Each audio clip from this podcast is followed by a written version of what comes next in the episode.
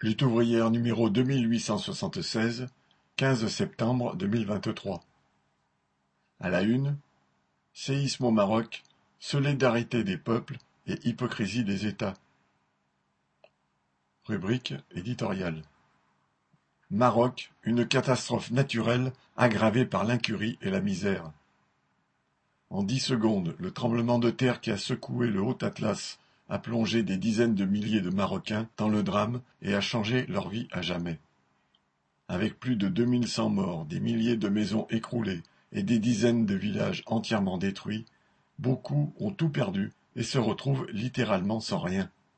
La plupart des victimes comptent parmi les pauvres, parce que ce ne sont pas les palais de la monarchie ni les paradis pour touristes qui se sont effondrés. Ce sont les maisons et les villages construits en pisé, parfois accrochés à flanc de montagne eux n'avaient aucune chance de résister au séisme. Même à Marrakech, ce ne sont pas les quartiers riches qui ont connu les destructions importantes. Les riades de Strauss-Kahn ou de Bernard-Henri Lévy n'ont pas été touchés, ce sont les immeubles les plus vétustes de la Médina qui se sont écroulés. Et comme toujours, les plus pauvres, surtout dans les régions les plus reculées, se sont retrouvés abandonnés avec leurs morts et leurs parents ensevelis. Deux jours durant, ils étaient bien souvent seuls à déblayer les gravats à main nue pour retrouver des survivants. Encore aujourd'hui, beaucoup restent dans une détresse absolue, à dormir à même le sol, avec une couverture pour seule protection, sans eau, sans nourriture et sans interlocuteur officiel. Et le destin invoqué par certains a bon dos. Le risque sismique et la fragilité des maisons étaient connus.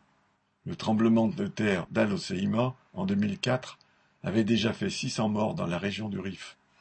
Il y a soixante ans, celui d'Agadir en avait fait douze mille.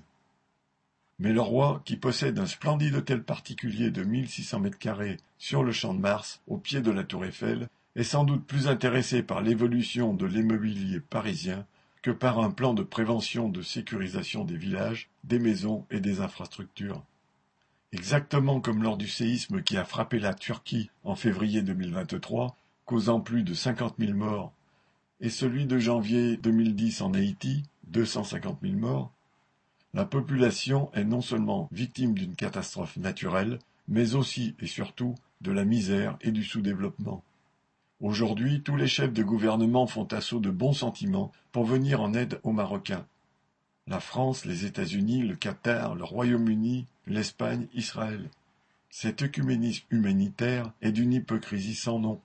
L'Algérie a, de son côté, proposé son aide au peuple frère marocain, entre guillemets, alors qu'hier le président algérien et Mohamed VI s'invectivaient et brandissaient un nationalisme agressif visant à creuser un sentiment de haine entre Algériens et Marocains. Mais pas plus aujourd'hui qu'hier, Tebboune ne s'intéresse au sort des paysans marocains. Mais la pire hypocrisie est du côté de Macron. Il ne veut pas rater l'occasion de se montrer généreux mais il refuse toujours d'accorder plus de visas pour les Marocains qui veulent venir ici. La France fait partie des grandes puissances qui maintiennent les travailleurs marocains dans la misère. Même s'il y a de la friture sur la ligne entre Macron et le roi du Maroc, parce que ce dernier a ordonné le piratage du téléphone de son homologue, la France est, depuis l'indépendance, un soutien de la monarchie. Et le grand patronat français s'accommode parfaitement de la dictature et de la répression politique et syndicale féroce que fait régner Mohamed VI pour exploiter les travailleurs au maximum. Alors il faut prendre tout le tapage fait autour de l'aide internationale pour ce qu'il est, du cinéma. L'exemple d'Haïti ou de la Turquie montre d'ailleurs qu'il y a un fossé entre les promesses d'aide et ce qui parvient réellement sur le terrain. La seule aide qui n'échappera pas aux victimes et qui répondra réellement à leurs besoins viendra de la solidarité entre travailleurs. Celle-ci s'est mise spontanément en place au Maroc à travers des réseaux familiaux ou associatifs, où elle a souvent devancé la présence gouvernementale. Elle s'organise aussi ici, à l'initiative de travailleurs d'origine marocaine, et c'est tant mieux, parce qu'elle donnera du courage aux sinistrés pour surmonter cette catastrophe et reconstruire. Mais pour reconstruire sur du solide, il faudra bâtir une société dans laquelle les exploités puissent jouir des richesses qu'ils créent.